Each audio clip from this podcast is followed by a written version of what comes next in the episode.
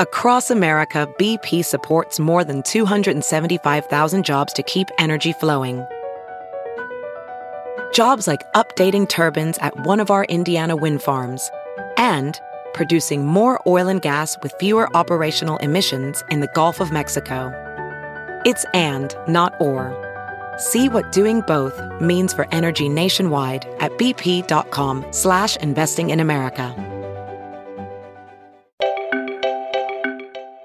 Hello, and welcome to the Victor Davis Hanson Show. This is the weekend edition where we get to do something a little bit different and look at cultures and or people, often historical, but often contemporary as well. And sometimes, and today we're going to look at a concept. So our agenda today is to examine Mexico, since most of the immigrants that we have into the United States, whether legal or illegal, are coming from Mexico. So I wanted to take a look at that with Victor, and then we'll turn to a phrase that comes up again and again. And I feel like we're not on the same page with other people on the term white supremacy. So we're going to take some time for both of those topics in this weekend edition. And please give us a second for some messages, and then we'll come right back.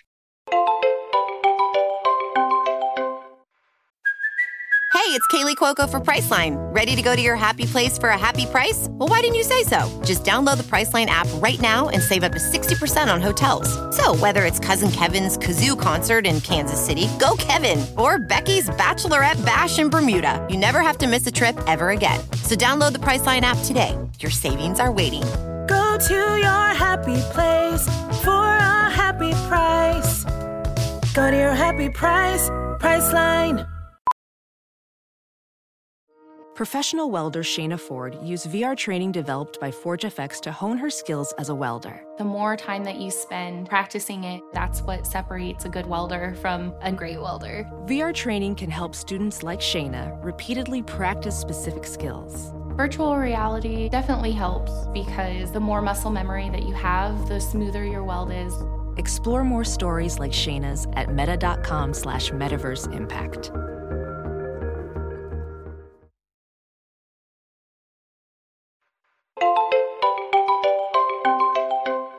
Welcome back. I would like to remind everybody that Victor is the Martin and Illie Anderson Senior Fellow in Military History and Classics at the Hoover Institution and the Wayne and Marcia Buske Distinguished Fellow in History at Hillsdale College. Victor has a site, victorhanson.com. We welcome everybody to the site. It is a $5 monthly subscription, or just try one month for $5 and see if you like it. And then you can have an annual subscription for $50. And we really encourage and welcome everybody to the site. There's some great material in VDH Ultra content that is exclusively for the website and for those who subscribe.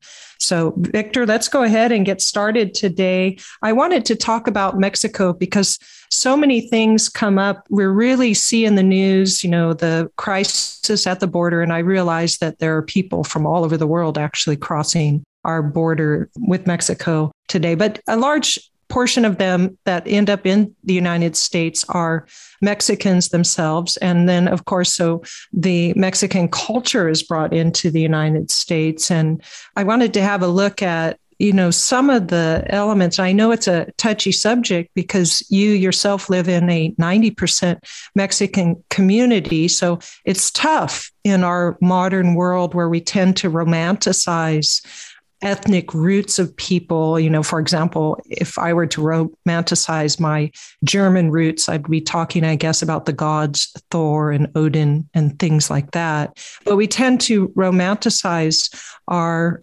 roots in our, generally speaking, I think it's usually ethnic groups. And then it's taboo to talk about the problems. So I know that this is a tough subject for you, is where I'm going with this.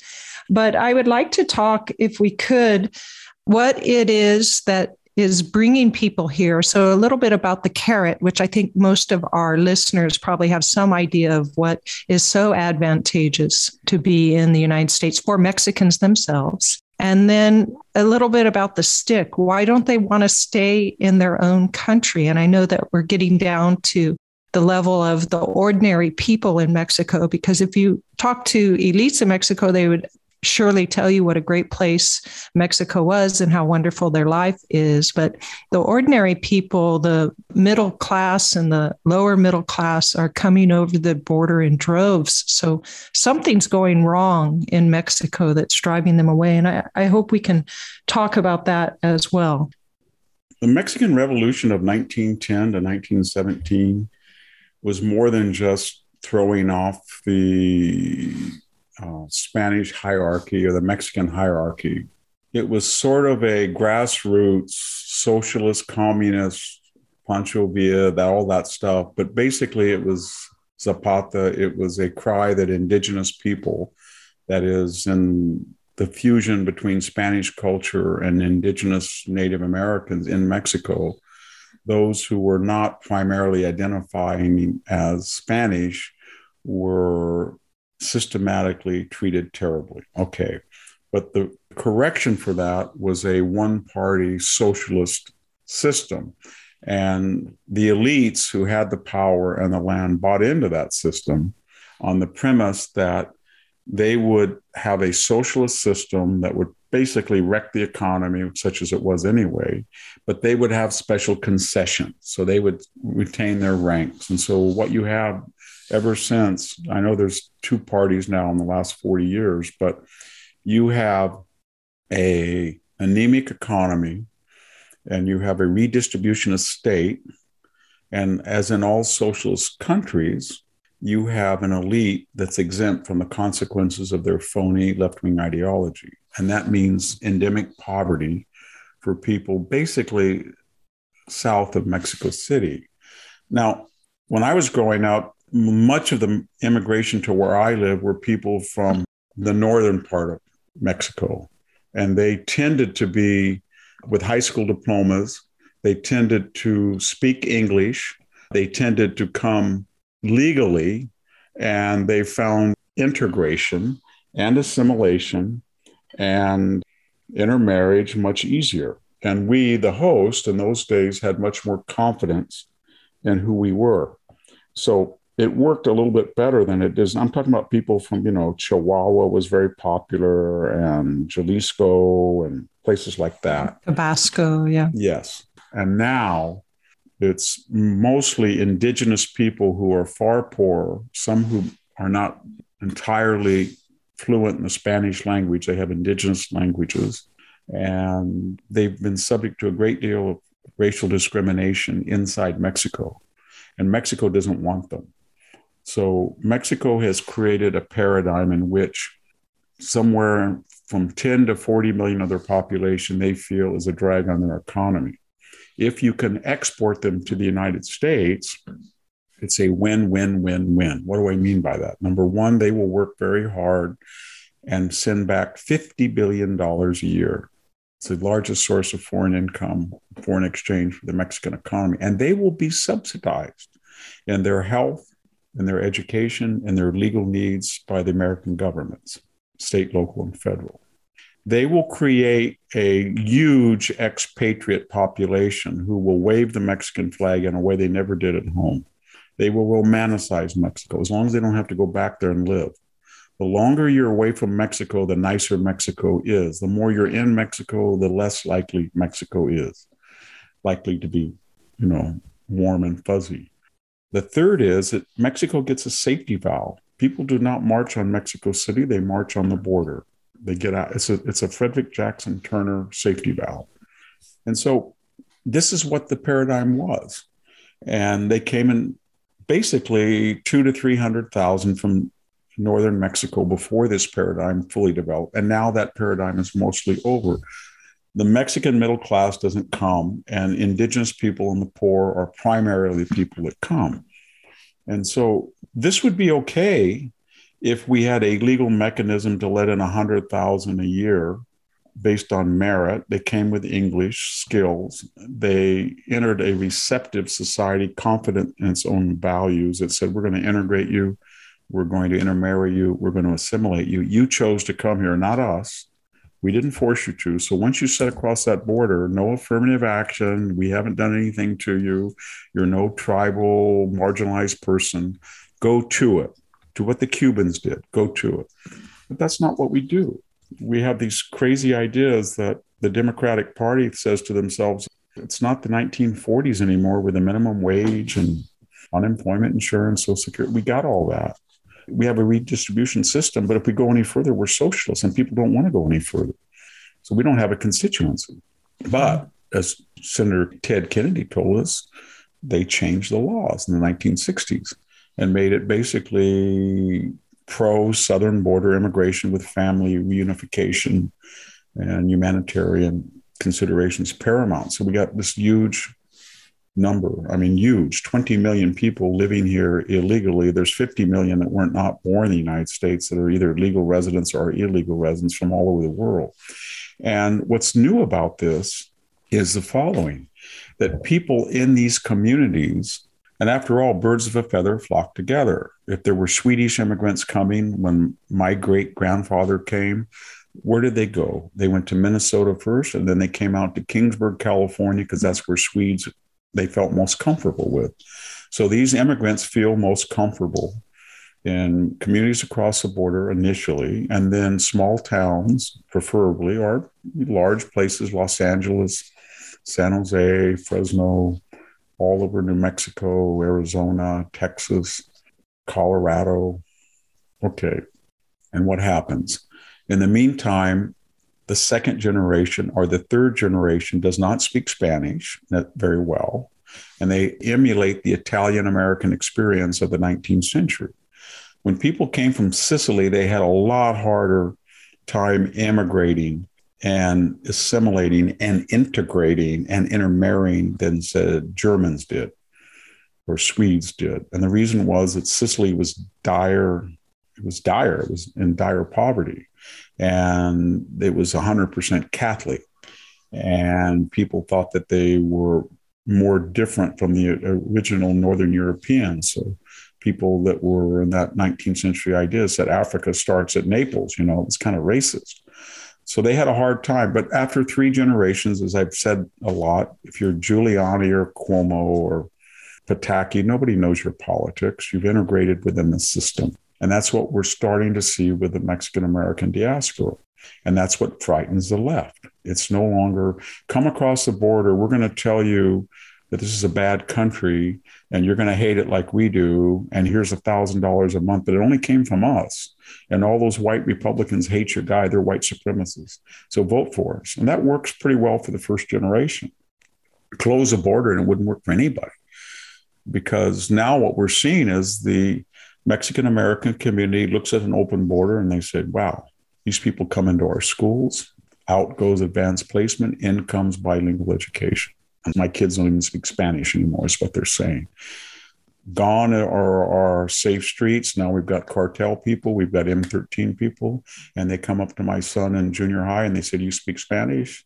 Habla español? No, no, no, no puede. Okay, you're a gringo, and they attack them. Or they say, you know, what I have, I have lupus, I have tuberculosis, I have all these problems, and I need state and federal health care. And then the person in the community says, well, my mother has had, you know, a pretty good dialysis clinic, and now it's it's swarm. I'm, I'm talking about real life things I see every day in my own community. Yeah. And so people are saying we don't want this anymore. This is a bunch of wealthy white people that dream this up. This is a Nancy Pelosi, Dianne Feinstein, multimillionaire Mark Zuckerberg project. This yeah. is more Juanitas and Juans that cut their lawn. And the Black community is starting to say, we've got existential problems that if we're ever going to get kids from stopping the violence at the inner city, we got to give them good vocational training jobs. An employer won't hire them and they can hire somebody cheap. So there's a lot of forces. And then the Chamber of Commerce employer says, you know, I need 100 people in my restaurant chain to cook. People will say, you know, we're tired of that. It's not going to work because you dump that problem onto the state when you have a person ill or a person that needs help, entitlement. So all the forces are rising against, but most importantly, it's from the Mexican American community. And off the record, which is on the record now, when I've talked to a lot of Mexican American people, they say something to the following Well, you know, Victor, they're not all from Mexico. Yeah. they're Yeah. from China. They're from Haiti. True. One person said to me, you know, they didn't whip anybody, but they were Haitians. Yeah. And so my point is, it's no longer a chauvinistic thing to say we want all of our guys to come over because they're only about half Mexican American.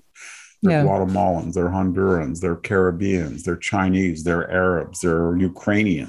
Yeah. So it'd be kind of like put yourself in that situation. I mean, I always say to them, you know, if Sweden goes totally socialist and a million Swedes are impoverished and they all come and swarm into Kingsburg, California, I'm not going to like it. I'm sorry. I mean, just because they have blonde hair and blue eyes and I feel that they have a square head, they act like a, as the Danes said, they act like a Danish person with his brains blown out. I don't want them. Exactly. And uh, that's a lot. That's where a lot of especially if they're far left, yeah. which they are anyway. So I've had Well, Swedish this- people, you know, visit here Yeah. every once in a while. About every three years, some Swedish journalist shows up, and they're very nice people. And I think I'm going to connect with them, and I don't connect with them. no, of course I not. I connect with Juan Lopez more easily. Yeah, absolutely. I, I mean, even if you go over to Europe, you know that that's true when you're on the streets. I mean, you- don't really know the European like you know the people in your own community, Hispanic or not, you know. So, but this is where it gets to the maybe a little bit more touchy part because looking at why they leave Mexico and trying to get away from this romanticizing, but you can't criticize attitude.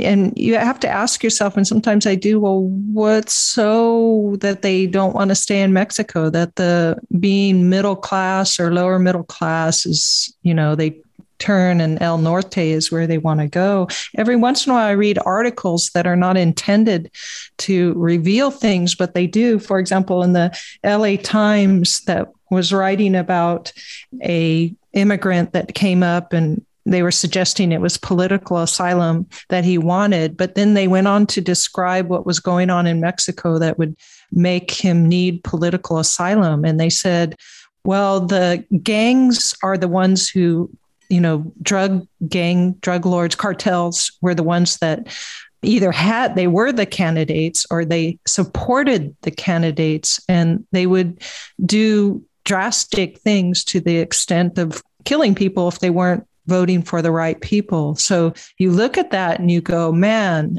I mean, we've got problems in our politics, but that's beyond even our own conception.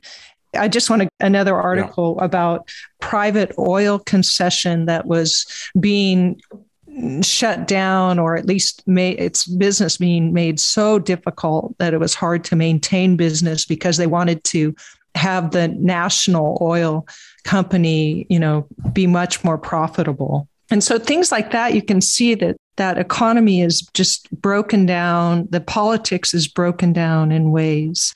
And i was wondering if what were your i, I favor legal immigration. Legal mm-hmm. measured diverse meritocratic. I like it. Not to replace us us being american citizens but because there's kind of a natural exuberance if you're dissatisfied and you're willing to give up everything and take a risk to, and you do it legally and you do it from all different countries and we get we get kind of a dynamism. That's how america is so dynamic. But when you do it in huge numbers from one place with no meritocratic standards and you all have one group then it's not going to work. It's not going to assimilate. It's not going to integrate. And that's the problem. But why do people want to come up we say, well, they want to suddenly, you know, have money. So I talk to people all the time. I'm kind of a blabbermouth, you know what I mean? So when I meet people, people come up to me. The other day, I was getting in the line in Home Depot where I seem to be spending, unfortunately, a lot of my life now. But I was at the counter and somebody from Mexico came up and we were talking, and he was asking about fuel and telling me how cheap it was in Mexico and how good it was in Mexico. And I said, Well, why don't you just take your truck and go back to Mexico? He said, I think somebody would steal it. Yeah, they would steal yeah. it. And he said that I would say I didn't have title to it. And he said, I would have never bought this truck. I could have never bought this truck. It reminded me when I was at the emergency room I broke my arm about 20 years ago and I went in there, it was all gang members, all gang members. There had been a big fight between two Mexican gangs. The police came and said, You got to stand away. Anyway, I was talking to this one person who was from Mexico and I was asking him why he came up. And he said, They call me senor here, sir. They never didn't. I was just an Indian in Mexico but they, they, treat you with respect. I said, they treat you with more respect. Look, I have a broken arm and I have to fill out all of these insurance forms and I write with my right hand and nobody will come and help me. But they just filled out yours because you don't write English. he started laughing. Reminds me, I was at a urologist about three years ago and I was waiting and waiting and waiting. And a Mexican guy ran in and he didn't have an appointment. I think it was the same doctor and he could not urinate. Oh I just had a regular PSA. so he had to get catheterized. He couldn't go. They told him, go there. No, please help. So he said, I need to see Dr. X, which was his doctor. So they came to me and said, Mr. Hanson, I know you've been waiting two hours, but Dr. X has just come out of surgery. And these, would you? I said, no, this man is in pain. Make sure he's whatever you have to do. So they went in and they put a catheter and they wanted to watch him, right? So he came out and he had it taped to his leg, kind of hidden, and he's talking to me. And I'm still not going in, obviously. And he goes, Oh, you know, I crowded in front of you. I said, You didn't crowd in front of me. You had a health. If I had the same thing, I'd hope you would give me precedence. And he was really friendly, but what he was getting at was the same thing. He said, I love this country. You can come and I know a lot of the critics are listening, you're going to say, well, he just wants free stuff. But what he was trying to get at is the United States treats people with dignity, dignity. But what's going on at the border is not dignity. That's the left's cynical use of manpower. They do not treat people well. When you open the border up, what do you expect but a caravan? Where are they going to defecate? Where are they going to urinate? Where's their vaccination? Where's their test at a pandemic? So it's just a raw exhibition of political power. And, and, and you're going to have an escalation of child trafficking and drug trafficking, and everything. Ch- it's just perfect for the Chinese fentanyl. They're going to sing that stuff because they want to destroy the middle class. And then the cartels are going to handle it and distribute it. And it's ruining America, 100,000 deaths per year. We could stop it with closing the border. And because these people no one cares about, I mean, the poor white class or bicoastal wealthy white people hate them. They hate them more than anybody. They despise them. They don't care about suicides. They feel they did it to themselves. These are the people mm-hmm. that, you know, and so I don't get that. But if I were to categorize the pathologies of the bicoastal wealthy left wing elite, surely one of them is an inexplicable, I can explain it, but I think you could call it inexplicable, it's so bizarre hatred of the deplorables, the clingers, the chumps, the dregs, the irredeemables, or what Peter Strzok said, the guys that you can smell in Walmart, or that camera or whatever his name was, was a reporter for CNN, said at the Trump rally, I have more teeth than everybody put together, et cetera, et cetera. They hate those people. Got to remember that although so called white people are 67 to 70% of the population, and maybe percentage wise, fewer of them are below the poverty line than are African Americans. Percentage wise, a couple things. They don't do as well per capita as Asian Americans, Arab Americans, I think 17 different groups. And second of all, in sheer numbers of all the millions of people who are living below the poverty line, the majority are white. And yet these are the people that our elite have nothing but contempt for. Wait, are you trying to suggest too that the Hispanics are going to fall into that same category or that they side with ordinary Hispanics against these chumps, the white chumps and deplorables?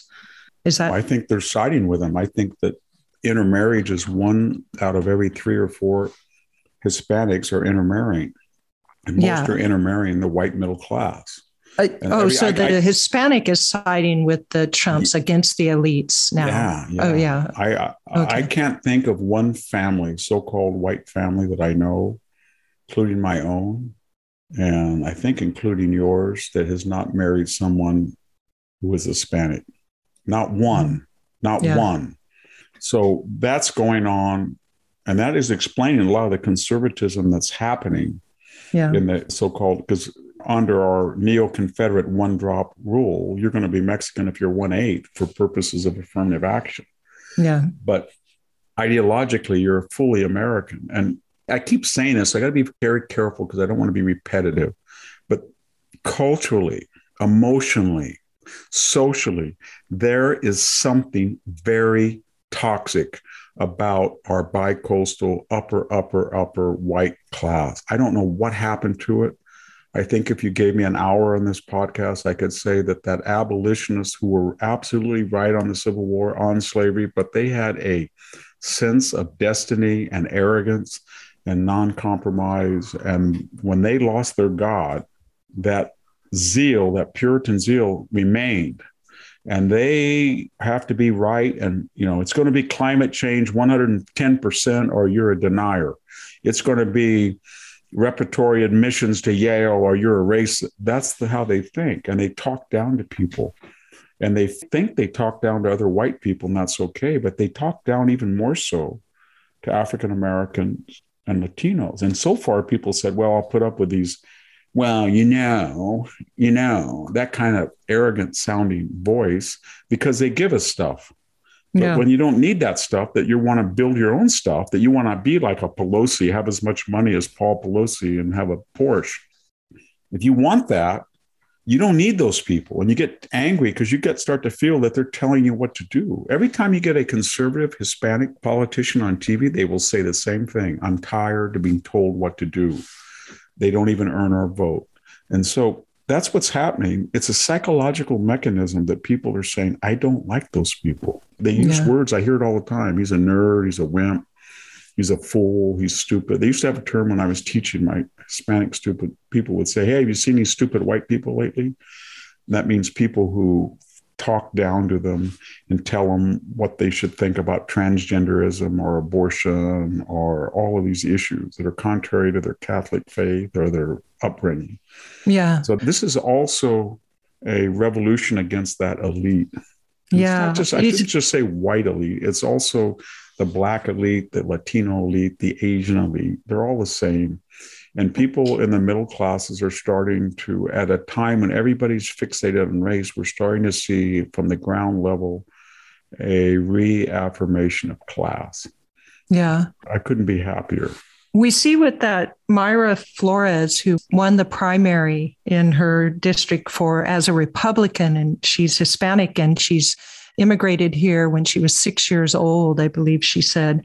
And she just said straight out, the left does not share my values. And I see that all the time. And what I'm curious about is the left is bringing in all these people thinking that they're going to give them stuff and then there'll be an automatic voting population for them. And I'm not sure that that's going to happen with the Hispanics and No, especially the gonna close Mexican population. I predict that the left will close the border very soon. Yeah. Once- because I think in the 2022 election, the Mexican American vote will be 50 50, and they Yeah. can't survive that because they need 65 35, given how they've treated the white working class. And I bet by 2024, they're going to lose the Mexican American vote. Yeah. Uh, you can feel it because you can talk to a lot of Mexican Americans. They'll talk about their children at UC they're they're really worried about, or they'll say things like, "Oh, he went to college, he's lazy." So Yeah. they understand that their kids are being indoctrinated by white, wealthy, bicoastal elites, and in values that mock their own, Yeah. they don't- and they don't Mm. like it. They don't Yeah. like it, and who would like it?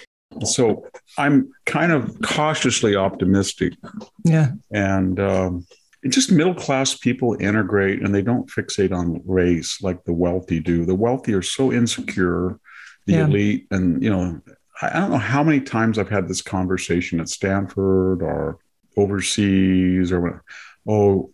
I tell you, I just love Yolanda. She's such a good little worker.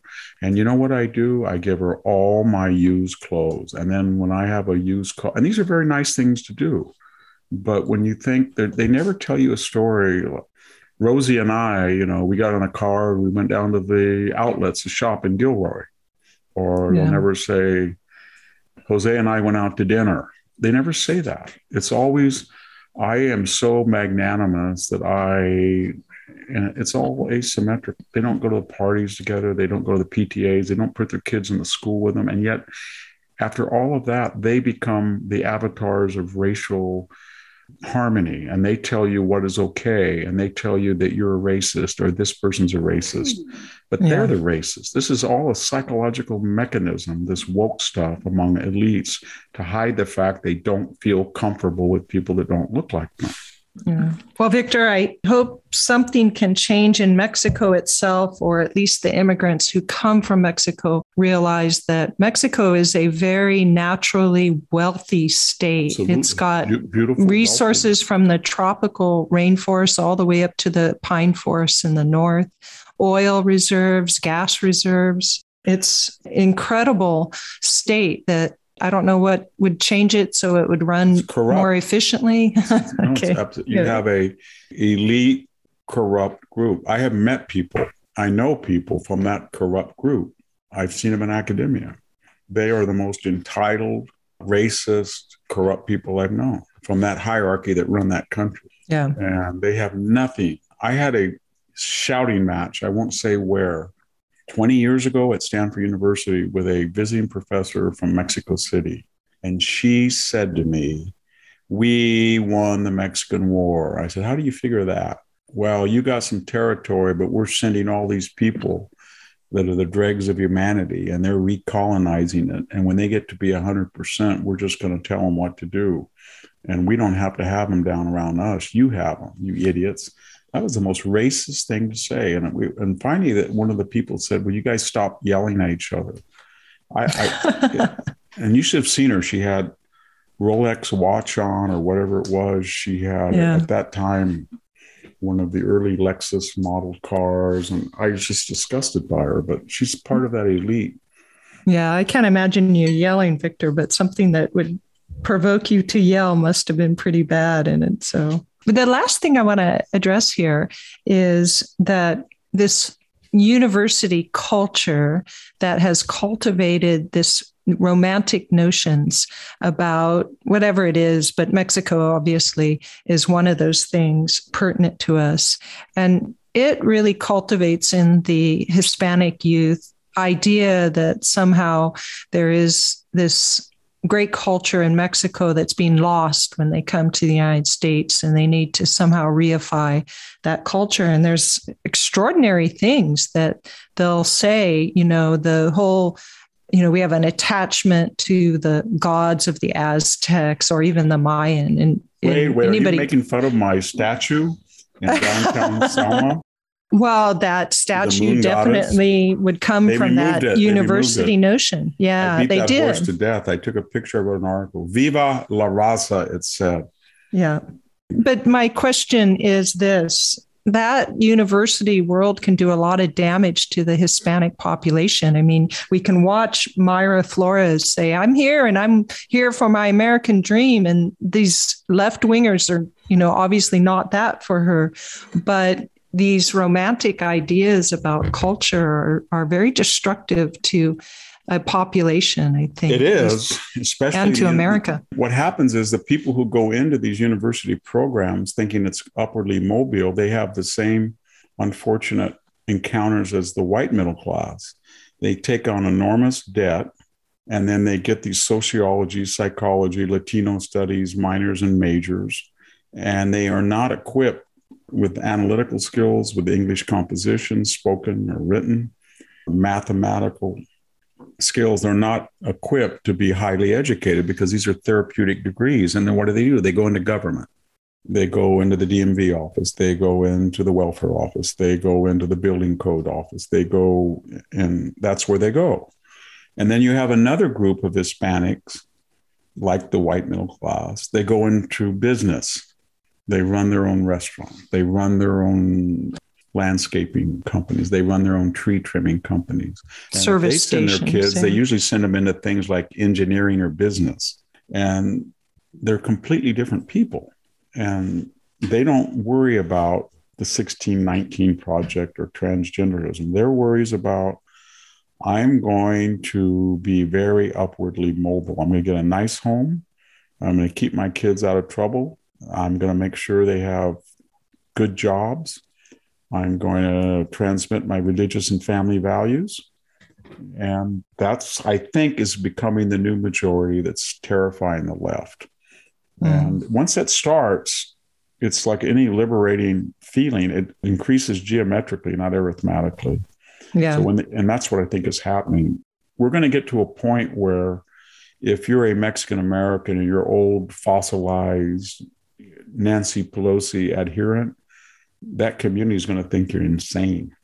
Yeah. They're going to say to you, "Oh, you want to have $7 gas? Oh, you want to have transgendered education stuff down your throat? Oh, you want all these crazy people to go into our Catholic church and scream and yell about abortion? Oh, you want all that? You want to have Romex wire? I keep saying you can't buy or shingles. That's what you're for. That's starting to happen. And so we're going to change the, I think, the attitude, the group attitude about your political identification. It's not cool to be a left winger now in a lot of Mexican American communities. And it's going to be less cool, just like it was when I was growing up, every single kid that was white, if their parents weren't wealthy, and they're, I mean, wealthy was then making $20,000 a year, but I mean, most of them were Democrats. Their parents were in union jobs. They were at the Fruehauf truck welding. They were at the Upright Harvester plant. They were at the Del Monte Cannery. You know what I mean? They were in Sunkist. Yeah. They were union people. They were Democrats. That doesn't exist anymore. Yeah. Union, unions are gone. And mm. those people are all conservative now. Yeah. The white working class is conservative. They feel they were betrayed by the Democratic Party during globalization yeah. and this cultural revolution. The same thing is happening to the Hispanic. They feel that these white left wing politicians don't care about their day to day concerns and they want to reprogram them in ways that are contrary to the Catholic Church, contrary to the family, contrary to the sense of honor, and they don't like it. And they don't know quite what to do yet. It's kind of like me. I grew up in a Democratic family. And I said in 1980 to my mom, I can't do it, mom. I cannot vote for Jimmy Carter.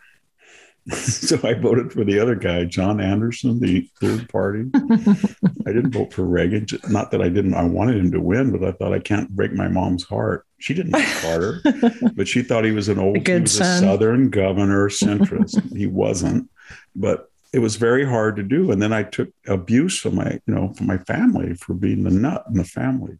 I yeah. do. So you think all of this romanticizing of the ethnic roots in Mexico of an American Mexican will just become relics of the university, much like you know, maybe somebody who might suggest to me that I should romanticize the German ethnic roots, which doesn't exist at all. I wouldn't go there if I were you, Sam.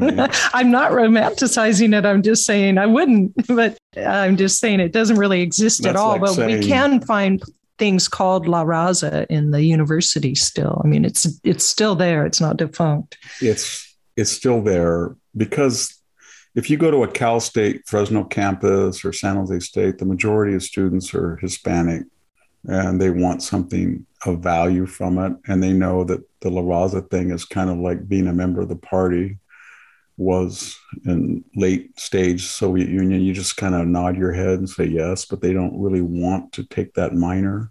Yeah. It's kind of a joke. And so they want to get educated. They want to be upwardly mobile. And yeah. that's the way it is. And the people who teach those things don't offer them the skill. Yeah, hopefully. Every, every, person now, but this was created by, again, wealthy white people. They created the situation where they said to minorities, don't integrate, don't assimilate, don't intermarry, cling to your tribal identity. Because if you do, we're going to give you repertory consideration and admissions and hiring. Yeah. And that was a tempting bargain. It's a Faustian bargain because once you yeah. do that, you've given up, you know, your own willpower. Yeah, sure but have. That's what they left did that. All right. Well, on that note, let's go ahead and take some time for some messages, and then we'll come right back and we're going to talk about the term white supremacy.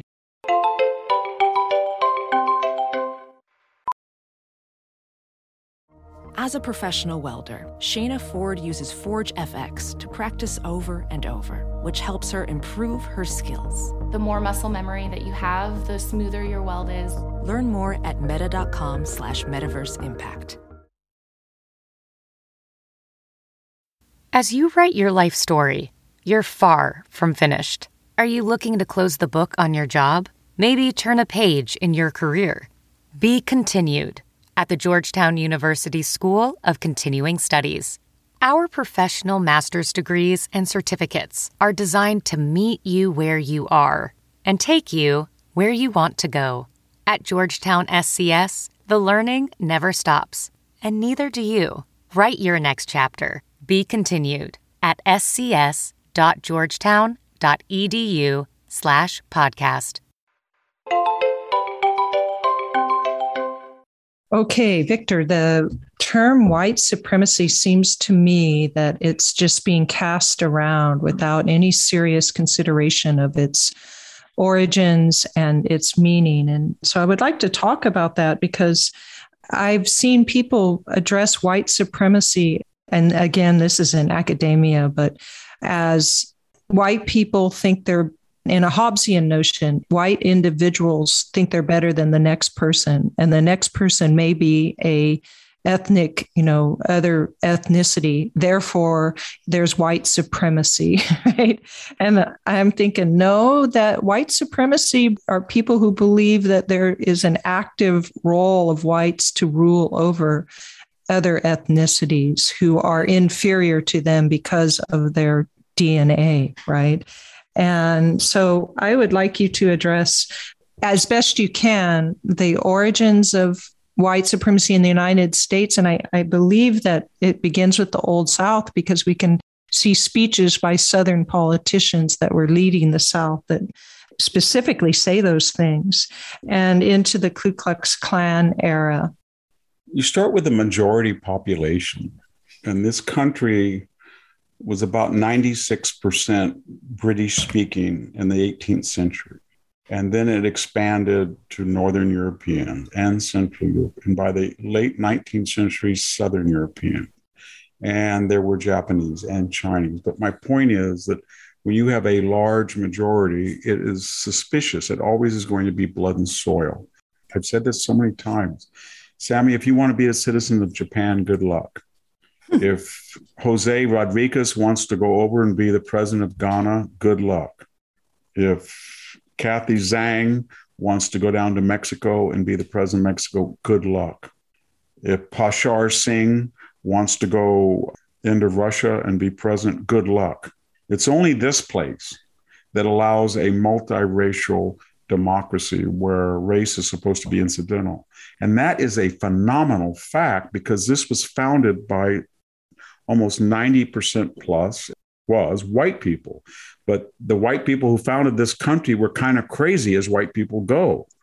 They believed in this crazy enlightenment and they believed in the Renaissance and, and they believed that people were born equally. Now, they're not gods, they're humans. They were confronted immediately with slavery and they couldn't have a civil war because they were still fighting the British. But they made it very clear that this was an unstable situation. And it didn't take them very long 70 years, and they had a destructive 700,000 people killed over it. But the logic in the declaration was that we are not a racial country. So we had all of these different groups. Now, the problem is this when you bring in all of these different groups, you're bringing in so many different cultures, so many different backgrounds, values. Some are more sophisticated toward capital and capital aggregation. So if you bring in people from the middle class from India, they do very well. They have a whole entrepreneurial tradition. The same thing about the professional classes from Japan or China. But you bring in very poor people from rural, from Mexico, they don't have that same cultural values is I don't mean in a good or bad sense. I just mean the same emphasis that you immediately have to get education. You have to do this and you have to do this. No, they bring in family, but it takes a little longer, just like the Italian, just like the Irish couldn't compete with the Protestant Irish or the Welsh or the British, just like for a while the Italians had it harder than the Germans or the Norwegians. And I'm not going to get into Tom Sowell spent a life explaining this. It all works out in the end. But this idea that if everybody is not exactly the same, then it's a bunch of white people who did this. And of course, the white majority were going to have racists, Ku Klux Klanners, Confederates that supported slavery, but every one of them was opposed by white people. So the Klan was extinguished three times. I mean, Andrew Johnson suspended habeas corpus after the Civil War to get rid of it. Nathan Bedford Forrest was a pariah. Pariah. They stamped it out again in the 20s and 30s. And so every time this flares up, it's been knocked down. It's taken the civil rights movement. And what I'm getting at is a self correcting system because it's embedded in the Constitution and in the Declaration. And so the next thing is that when you say it still exists, a dominant population, it does, but we don't even know how to calibrate it anymore. It's so intermarried and integrated. It's like the Romans. Where were the Italian who started the whole system in this third century AD? They were there, but they were so all over the globe that it was hard to know who was Italian and North African and Spanish and British. And that's sort of what we are now. We're Mongols. And when you say white supremacy, and most it's on TV and it's in elite, wokeism, white supremacy, white privileges, that's all a fight among white, wealthy white people and other wealthy black people, wealthy Asian, wealthy Latino. They're all fighting each other for scraps at the top. But for most people, it's not an issue. But when you say it, and I, I really believe as a philologist, when you say white supremacy, okay, let me define it. So if you believe that white supremacy dominates the United States, and let's look at areas where we can prove it. Hate crimes. So there's all these white people at 70% of the population, and they're committing these crimes of hatred against non-white. Just the opposite. About 60% of those who commit hate crimes are white. If you're African Americans, 25 to 30% and only 12 of the population. So whites are underrepresented in hate crimes, blacks are overrepresented. I mean, the victims of hate crimes, yes, is that their percentage? And only the victims. Yeah. And if you look yeah. at interracial crimes that are rare, the left, well, they're rare. Well, yeah, they're rare percentage wise, but they're like 500,000 in actual numbers. And it's about four to five to one, depending on the violent crime against white people. So, where are the white supremacists that are out doing this? So when Lloyd Austin says, we're going to search white supremacists, we need the data. Just show us the data. Show us the data. And if he had character, he'd say, I'm a little worried because white males tend to gravitate inordinately to combat units. And because I am a proportional representationist or repertory representationist, and I'm fixated by race, I've just looked at the data from Iraq 74%, Afghanistan 75% of all the people killed are white males. They only represent 35% of the population. Pull them out of combat until we get other people willing to go in there. But that's what he would do if he really was true to his beliefs as a racial percentage person, but he's not. Yeah. And when you look at, as again, per capita income, Asian Americans have a higher per capita income on average, most Asian American groups, than so called white people. Number, absolute number of white people below the poverty line. And I think part of the problem is that a Don Lemon or an Oprah or LeBron or your professor at Stanford, administrator of diversity, they don't ever hang out with white people that are poor. They don't know them. They hate them. They've never seen them. I had to break up this conversation twice because I have another septic tank, an ancient one that collapsed. And I called up a friend who owns a septic company. and He came out there, and there are two white people as I'm speaking, and they are in a pit and they are trying to fix it. And it's not a very funny thing to be on the tottering over a open pit of water with you know what floating in it. And they are scraping the edge of it around and they are fabricating new steel lids to replace the old wood ones. And that took them all day to find out where it was and i was with them. And i didn't have enough knowledge to remember exactly the layout of that particular system which was built 50 or 60 years ago. That was the new system but my point is they are white they have no privilege that i can see unless yeah you know, I don't see the people that I see at Stanford who all brag that they're people of color. If I were to ask them, have you ever been in a septic tank before? So I don't see that the majority of white people have privilege. I don't. I really don't. By statistics, by violence, uh, crimes committed, we talk about they commit even the mass shootings. You can say that white people commit more of these mass shootings only if you redefine them in a very strange way But if you just look at the number of people who go out and shoot more than three or four people, it's not white people are underrepresented because you have to mm-hmm. deal with the 8,000 people who are murdered in the inner city every year, and many of them two, three, four at a time. Yeah. The left seems to be relying on the term, though, to both censor people and to incite their own to you know, followers. It. So, what do they yeah, do? And they're going to and they're out, effective. They're effective. You name exactly. A African American goes up and shoots a medical clinic and shoots a surgeon, no coverage. A Mexican American convict goes to a cabin and shoots five people, white people. A African American goes into Texas and shoots three Asian American. I don't know if they're percentage wise, but the point I do know is that Joe Biden will talk about white privilege in that context. That's all he can talk about. It's driving people insane. They're sick of it. It's racist. Yeah. And when you start saying white supremacy, white privilege, white, when I see these very wealthy people like Professor Kendi or Van Jones, who an awful white supremacist named Jeff Bezos just gave him a hundred million dollars. when I see people like that start lecturing me on white supremacy, yeah. I just say, well, why don't you go to Southern Ohio and tell those people about all the privileges? They have so much more than the Stanford professors or the anchor woman or Oprah or all or the Obamas on their third mansion. Yeah. And you know, I, I don't see that. So yeah. there is privilege, and it's called class privilege, class yeah. privilege. And it's not fair because people get into that upper class and they take care of themselves and they get their kids in the Ivy League and they call up their friend on the thing, and they intern and this and that. But I don't see it based on race. Yeah. This whole thing is a fight. It's a lobster bucket fight among the wealthy people. It's I want that anchor job of Chris Cuomo's. He's not diverse. I'm on the view. I should have more airtime.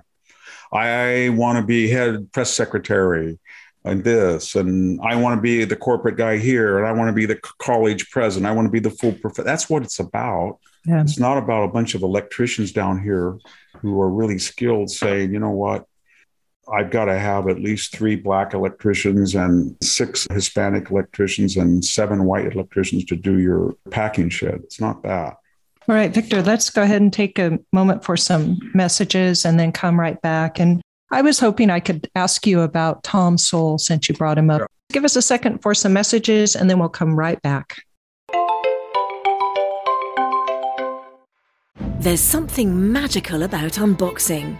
When you unbox BritBox, you uncover a world of British entertainment. Stream the UK's most brilliant series, including new and upcoming seasons of Shetland, Father Brown, and Death in Paradise. Plus, new originals like Payback, Irvine Welsh's Crime, and Archie, the story of Hollywood's greatest leading man, Cary Grant. Unbox BritBox and escape to the best of British TV. Stream with a free trial at BritBox.com. Whoa, sweet man cave. Thanks. Serious upgrade. How'd you pay for all this? I got a home equity line of credit from Figure. I was approved in five minutes and had funding in five days. Wow, that fast and easy? Yep, the application is 100% online, plus no out of pocket costs, just fast access to the cash you need. How do I get started? Go to figure.com and get that serious upgrade. Figure Lending LLC, DBA Figure, Equal Opportunity Lender, NMLS 1717824. Terms and conditions apply. Visit figure.com for more information. For licensing information, go to www.nmlsconsumeraccess.org. Welcome back. And Victor, your colleague, Tom Sowell, I know he's a good friend of yours, and you were talking about his work. And I was wondering if you could give us just a short on the work that Tom Sowell has done and sort of what is, I know he's an economist, obviously. And so economic work has really made his name, but also other things about Tom Sowell's work and life. Well, I came to Hoover at 2002, and I, of course, knew who Tom Sowell was. And he called me and said, let's meet. I think that was in 2003. And I think he thought maybe that I, because I lived on a farm and I didn't live in Palo Alto, that I was a little different than a lot of academics. And he felt that he was a little different. And so for maybe 18 years, 17 years, we tried to meet once or twice a month for lunch and, uh, you know, just to talk about the world. So I didn't have a lot of friends. I knew Shelby Steele really well. I knew the director, John Raisian, and I liked him a great deal. And I knew Tom. And those are about the three people that I associated with in those years, have a great deal of respect, but we got to be very good friends.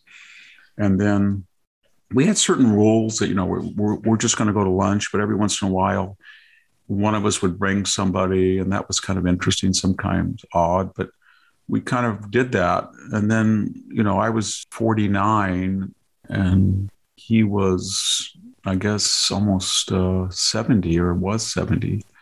And now Tom is past 90. And because of COVID, I haven't wanted to call him and go out to lunch, but we communicate on email. But it was so fascinating to hear him talk because he was entirely empirical, empirical mm. and logical. And once in a while, we'd have a guest that would say something, uh, would want to come to lunch, and he would. it was like somebody carving a turkey very carefully. the guy would pontificate, and Tom would just ask a series of Socratic questions that it would embarrass the guy. One of them was a very prominent politician at one point. I won't mention his name, but he was very outspoken. He was fearless, and he became one of my good friends, and is one of my good friends who I admire a great deal. And I, I'm kind of eccentric in some ways, and he is too. So I think we were matched with each other. And so he would ask me, What's going on at Hoover? And I would say, What's going on in the world, Tom? And we would talk.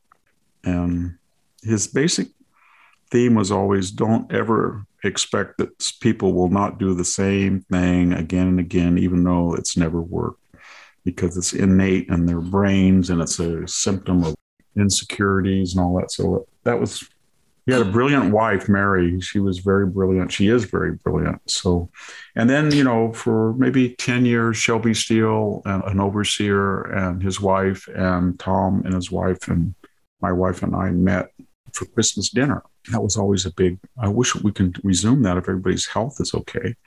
Yeah. He's one of my favorite people. Everybody talks about a great thinker is he is a great thinker. He's a great scholar. I think he hasn't got due praise. He's got a lot of praise, but not due praise yet. But he's also a very interesting person to be around but I was curious about his cultural work. Other, you know, obviously, again, he is an economist, but you mentioned that he did work on, I guess it's Black culture in America or why Black culture has failed a lot of the people in the Black yeah, community. but he always does it. He writes these books about transcultural experiences. So he goes into areas, say the Irish Catholics versus the Irish Protestants or he goes in and the Hutus. And the yeah. Hutu, yes. Or he goes into East Germany and West Germany, whether it's political, ethnic, or racial differences, and he tries to explain inequality.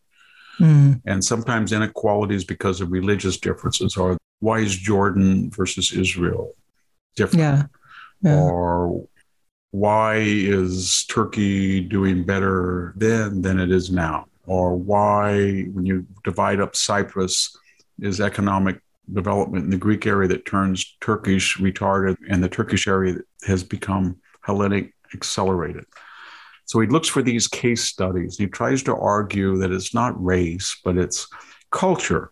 And certain things promote values that lead to more affluence and productivity and freedom and stability and it's always with a moderate sort of view that people tend to be transcendent or religious, but not fanatically religious, they tend to do better. The degree that the religion allows for economic development and is not envious and says that, you know, this is good that you're prospering, that tends to do better than the alternative. And if you have two tribal groups living side by side, and one tribal group puts a great deal of emphasis on the family and keeping it intact and the other doesn't, then you know the results. Politically, if you see East and West Berlin or Tijuana and San Diego or North and South Korea, why is one in the same natural landscape do so much better? Yeah. And you put all that together, and he basically says in a very understated fashion that free market capitalism is superior to the alternatives. Constitutional government is superior to the alternative. Racial minorities who integrate, assimilate, and feel confident do better than those that don't. He's been very, you know, the Japanese in America, he's things like that. He tries to show why they have been successful. Yeah. And so he tries to take it out of the context. Then he applies it backwards, retro, to the African American community. Yeah. Okay. And some of his most stunning work was in the pre civil rights era. And he has this sort of tragic view of human nature that when people treat a person unfairly, that's terrible and you've got to stop it. But psychologically, it makes somebody fight back. And I know that when I was in academia, I always did the best in a class where the teacher didn't like me. Yeah. Because I wanted to prove something. Yeah. And there was a lot that didn't like me, by the way.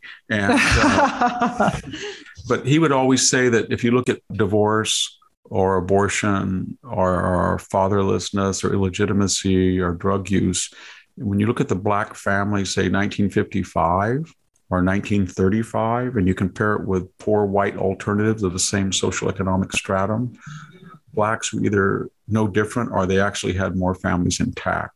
So mm-hmm. then he he follows that and asks why, after the Great Society, did the black family have all of these difficulties? Yeah. And the answer, of course, is that these policies would never be turned loose on their own children or their own families. You would never take a very prosperous white person and say, We're going to give your daughter a lot of money for each child she has, even if she's not married. Or we're going to yeah. take your other child and say, You know what, he just can't make it. We're going to give him affirmative action and ensure him a position. That's sort of like a legacy, right? That never works. Yeah. So Yeah. that was what he was trying to say. He's been a very fierce critic of wealthy white people. Yeah. All right. Well, thank you for everything today. What a wonderful discussion on topics that are so diverse, obviously, Mexico and then white supremacy. So, this is Sami Winc and Victor Davis Hanson. And please join us every Friday and Saturday for the Victor Davis Hanson Show. Thank you very much for listening. Thanks to the listeners, and we'll be signing off.